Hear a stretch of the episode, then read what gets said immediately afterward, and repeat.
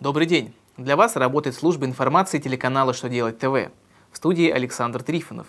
И в этом выпуске вы узнаете, как для определения налогового статуса по НДФЛ посчитать количество дней нахождения в России, какие изменения ожидает систему третейского разбирательства, от чего будут зависеть пени за неуплату налогов.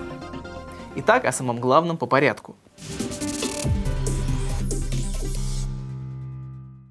Федеральная налоговая служба России в своем письме разъяснила, как правильно читать количество дней нахождения на территории России физического лица при определении его налогового статуса по НДФЛ. Напомним, что физические лица признаются налоговыми резидентами, если в течение 12 следующих подряд месяцев фактически находятся в Российской Федерации не менее 183 календарных дней.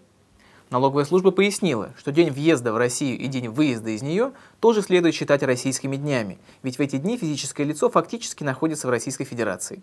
Ранее Минфин России давал аналогичное разъяснение.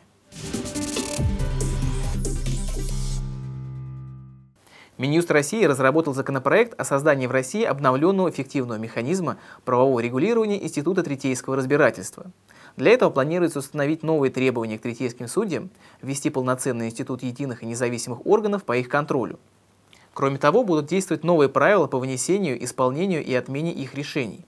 Планируется, что государственные суды будут следить за формированием состава третейского суда, их компетенцией, а также за исполнением решений суда. Изменения должны улучшить инвестиционную привлекательность страны и уменьшить деофшеризацию российской экономики.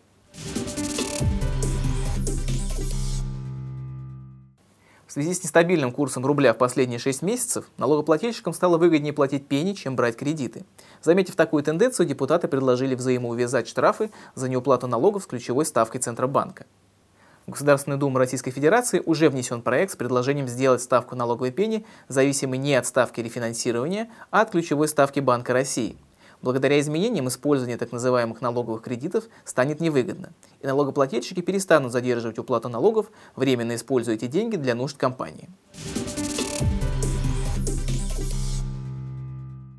На этом у меня вся информация. Благодарю вас за внимание и до новых встреч.